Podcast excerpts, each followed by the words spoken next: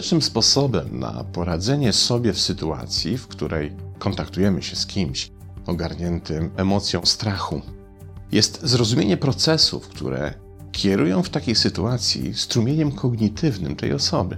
Warto się temu przyjrzeć bliżej i to z kilku ważnych powodów. Po pierwsze, w takiej sytuacji sami musimy podjąć decyzję, czy chcemy i czy powinniśmy podzielać wizję świata, w tym potężny imperatyw lęku, z którym się musimy zmierzyć u kogoś innego. Po drugie, świadomość tego, w jaki sposób ktoś widzi rzeczywistość w emocji silnego lęku, podpowiada nam, czy jesteśmy w stanie wpłynąć na obniżenie tak silnej emocji. Jeśli tak, to w jaki sposób możemy to zrobić? Po trzecie, podjęcie próby komunikacji będzie nam pozwalało przewidywać reakcję po drugiej stronie oraz rodzaj argumentacji, z którą będziemy się musieli zmierzyć. Jeśli zaś przewidujemy rodzaj czyjejś argumentacji, czyjś poziom emocjonalny oraz techniki narracyjne, to jesteśmy w stanie się do takiej komunikacji dużo lepiej przygotować, co może znacznie uchronić nas przed zaskoczeniem, niespodziewanym, absurdalnym zestawieniem argumentacji, czy też pozornie logicznymi wnioskami, a co za tym idzie, przed zjawiskiem braku odpowiedzi, czyli sławetnym myśleniem na schodach. Oczywiście mowa tu o strachu, którego źródłem może być wiele przerażaczy. Nie chodzi tutaj wyłącznie o komunikację z kimś, kto nie radzi sobie z lękiem przed wojną, bankructwem, falą emigrantów, zmianą klimatu itd. Tak nie mam oczywiście zamiaru obniżać rangi tych zjawisk i deprecjonować realnych zagrożeń dla naszego bezpieczeństwa, zdrowia czy życia. Chcę jedynie pokazać, jak działa strach i dlaczego tak szybko zbiera swoje żniwo.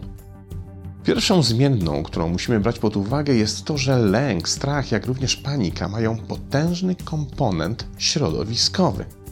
Zazwyczaj silne bodźce, czyli te zjawiska, w efekcie których powstaje strach, występują nie jako pojedyncze bodźce, ale całe grupy bodźców ulokowane w różnych przestrzeniach rzeczywistości.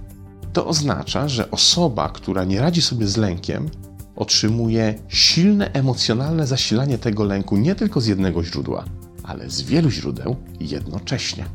Co więcej, źródła te znajdują się w różnych obszarach wpływu.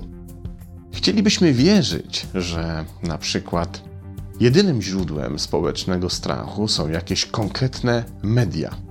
Mówimy wtedy, przecież wystarczy wyłączyć telewizor, nie słuchać tych nakręcających spirale strachu dziennikarzy i po problemie. Niestety, nie jest to takie proste, bo i owszem, media mają tutaj silny wpływ na emocje, ale wcale nie jedyny. Równie silny wpływ ma reakcja innych w określonej sytuacji, bo działa tutaj zasada społecznego dowodu słuszności, w której przyjmujemy, że jakaś ocena jest słuszna, jeśli tę ocenę potwierdza odpowiednio duża grupa innych. Nie wystarczy więc odizolować osobę w strachu od przekazu medialnego, bo w takiej sytuacji będzie ona zasilała swoją emocję z innych źródeł, na przykład tego, jak reagują inni. I tutaj wkrada się pewien paradoks, ponieważ pośród tych innych możemy się znaleźć my sami, nawet sobie z tego nie zdając sprawy. Już sama próba uspokajania kogoś będzie wtedy przezeń brana za potwierdzenie własnych racji. Dla przykładu, jeśli mamy do czynienia z, dajmy na to, spanikowanym Stefanem, który oglądając medialny przekaz obgryza paznokcie ze strachu, a my mu wyłączymy telewizor i zaczniemy go uspokajać, to jest więcej niż pewne, że Stefan na podstawie naszego zachowania nabierze podejrzeń, że chcemy coś przed nim ukryć i zacznie się jeszcze bardziej bać. Wówczas, wbrew naszej woli, sami zasilamy emocje lęku i niepokoju. Stefan bowiem w karmieniu własnego strachu interpretuje wiele rozproszonych źródeł, a nie tylko jedno. Zatem widok pustej sklepowej półki będzie dlań tak samo silnym stymulatorem jak roztrzęsiona telewizyjna reporterka. No dobrze, jaki mamy zatem sposób na ogarniętego strachem Stefana, który zmaga się z silną emocją zasilaną z wielu źródeł? Sposobem nie jest odcinanie go od źródeł, od bodźców, które w nim wywołują tak silną emocję, ale dostarczenie mu wiarygodnych nowych źródeł, które będą dyskontowały te poprzednie. Jeden strumień komunikacyjny można osłabić jedynie drugim strumieniem. Im zaś nowa ekspozycja będzie bardziej skuteczna, tym szybciej emocjonalna amplituda osoby owładniętej strachem zacznie opadać. Jednak w tej idei znajduje się haczyk, a precyzyjnie mówiąc dwa. Pierwszy dotyczy rzetelności i wiarygodności nowych źródeł. Pamiętajmy, że jeśli silna emocja lęku zasilana jest społecznym dowodem słuszności, to dokładnie w tej samej idei musi zostać znaleziona przeciwwaga. Czyli należy znaleźć nowy, ale równie silny społeczny dowód słuszności. Jeśli Stefan panikuje, bo inni tak samo się zachowują, to jedynym sposobem jest zwrócenie jego uwagi na tych, którzy nie panikują, wraz z solidną argumentacją, dlaczego tego nie robią. Tu zawsze będzie miała miejsce walka o istotność, siłę argumentów i ich wiarygodność. Ale tę walkę można wygrać, o ile jesteśmy do tego odpowiednio przygotowani.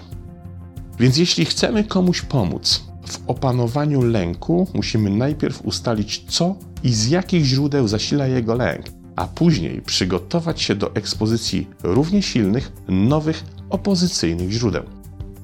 Jednak na przeszkodzie stoi też drugi haczyk, który jest efektem innego zjawiska, z którym w takiej sytuacji musimy się zmierzyć. Tym zjawiskiem jest selektywność uwagi osoby pozostającej pod wpływem silnego lęku. Musimy być zatem świadomi, w jaki sposób taka osoba percepuje rzeczywistość. Głównym zaś problemem są błędy atrybucji, których dokonuje. Można je scharakteryzować jedną podstawową zasadą. Najpierw powstaje osąd wydawany na podstawie jakiegoś konkretnego wrażenia, a później kolejne osądy powstają nie na bazie tego, co rzeczywiste, ale na bazie pierwotnego wrażenia, czy też oceny, której dokonaliśmy na początku wnioskowania. To oznacza, że spanikowany Stefan już nie ocenia rzeczywistości z jakąś dozą obiektywizmu, ale wszystko, co doń dociera, filtruje poprzez system oceny wyniesionej z własnego pierwszego wrażenia i jest dużo bardziej skłonny do akceptacji tych wrażeń, które potwierdzają jego pierwsze wrażenie i odrzucania lub deprecjacji tych, które temu pierwszemu wrażeniu przeczą. Pokażmy to na przykładzie. Stefan przeczytał w internecie jakiś materiał o nieuchronnej erupcji wulkanu na Islandii. To było źródło społecznego i medialnego strachu w roku 2010, jak mam nadzieję pamiętacie. Ludzie spodziewali się wówczas, że niebo zasnuje się wulkanicznym pyłem na kilka miesięcy i to nad całą Europą. I owszem, odwołano wtedy część lotów, ale tylko na tydzień i tylko na wybranych liniach. Jak się okazało, do wakacji było już dawno po problemie. Wróćmy jednak do Stefana. Jest on święcie przekonany, że erupcja wulkanu niechybnie nastąpi i będzie miała potężny wpływ na jego wakacyjne plany. Kiedy próbujemy rozsądnie zwrócić Stefanowi uwagę, że wiele medialnych doniesień nie potwierdza takiej wizji, Stefan zaczyna się wściekać i wykrzykuje: A skąd to niby wiesz? Kiedy słyszy, że z artykułu znanej i szanowanej gazety zamieszczonego na jej internetowych stronach, triumfalnie wykrzykuje: No jasne, czytaj dalej te internetowe bzdury. Zwróćmy uwagę, sam zasila swoją emocję wiedzą pochodzącą z internetu i jednocześnie deprecjonuje ten sam internet jako źródło innych, przeczących jego przekonaniu danych. Dzieje się tak dlatego, że Stefan jest w trybie selektywności informacji. Dodatkowo nakręcanej jakimś konkretnym błędem atrybucji. Wybiera więc te dane, które potwierdzają jego wizję i dyskredytuje wszystkie inne, to tak, jakby miał włączony radar, który z szumu tła wyłapuje wyłącznie to, co chce usłyszeć i sam sobie zagłusza to, co w danej chwili mogłoby zburzyć jego obraz świata. Komunikacja z osobą w trybie selekcji jest trudna, ale nie niemożliwa. Jednak trzeba się do niej bardzo solidnie przygotować. Po pierwsze, trzeba mieć świadomość, jaka jest gradacja ważności źródeł u tej osoby i przygotować argumentację, podpartą źródłami ulokowanymi w tej gradacji wyżej, jednak nie według nas, ale według ogarniętej strachem osoby. To jedyny sposób, by się przebić przez jej błędy atrybucji. To trochę tak jak w grze w szachy. Silniejsze figury biją słabsze pod jednym warunkiem, kiedy każdy z zawodników stosuje te same zasady. Kiedy już bierzemy pod uwagę powyższe i jesteśmy świadomi, w jaki sposób osoba w strachu postrzega i ocenia rzeczywistość, pozostaje nam jeszcze jedna niezwykle ważna zasada. Otóż nigdy nie odbierajmy nikomu prawa do odczuwania emocji, bo to zawsze przynosi odwrotny skutek od zamierzonego.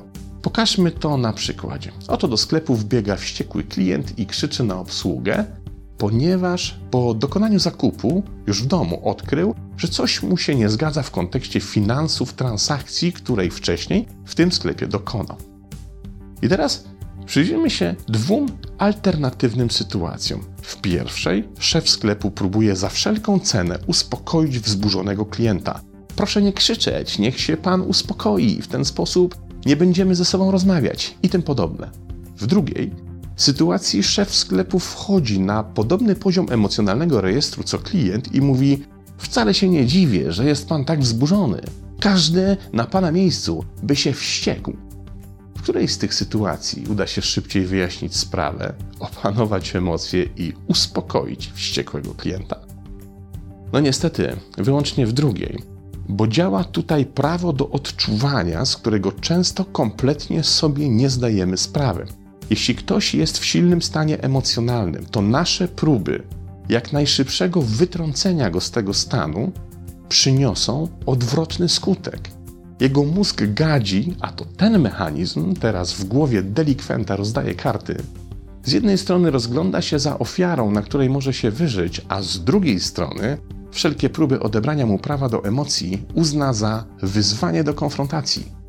Kiedy jednak przyznamy mu prawo do odczuwania emocji, poczuje się dużo lepiej i będzie bardziej skłonny do zrezygnowania z konfrontacji. I dokładnie ten sam mechanizm działa w komunikacji z osobą będącą pod silnym działaniem strachu.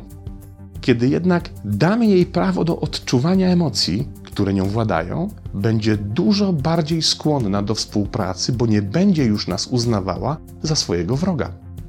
Pamiętajmy jednak, że ludzie owładnięci silną emocją są skoncentrowani głównie na sobie. Oczekują, że przyznamy im prawo do odczuwania emocji, a jednocześnie sami nie są skłonni przyznać nam prawa do odczuwania spokoju.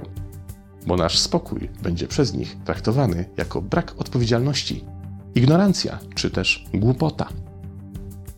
Warto też tutaj zwrócić uwagę na pewien niuans, a wielu ludzi w tym właśnie miejscu popełnia błąd Otóż prawo do odczuwania emocji nie jest jednoznaczne z przyznaniem prawa do racji. Jeśli to zrobimy, to przegrywamy na samym początku tej rozgrywki, bo w dalszych krokach, by osiągnąć cel, będziemy musieli zakwestionować samych siebie, a to karkołomne zadanie. A zatem komunikacja w stylu wcale się nie dziwię, że tak reagujesz, bo po tym wszystkim, co wiesz, po tych wszystkich informacjach, o których opowiadasz, każdy by tak zareagował, na szczęście to nie jedyne informacje, którymi na ten moment dysponujemy. Taka komunikacja przyniesie dużo lepszy efekt w poskramianiu silnej emocji niż nakrzyczenie na kogoś: przestań panikować. Pamiętajmy, że panika widzi zawsze tunelowo, rozsądek szeroko. Panika nie ma wątpliwości w swych ocenach. Rozsądek zawsze wątpi, dlatego jest rozsądkiem. Panika, a więc silny stres, którym się żywi, obniża też naszą odporność, osłabia system autoimmunologiczny. Rozsądny spokój zaś zwiększa prawdopodobieństwo rozsądnych decyzji i chociażby dlatego warto zeń skorzystać. No cóż, zarządzanie silną emocją po drugiej stronie relacyjnego układu nie jest prostą sztuką i warto się do tego naprawdę solidnie przygotować. Ale nie jest też niemożliwa za co trzymam kciuki i pozdrawiam.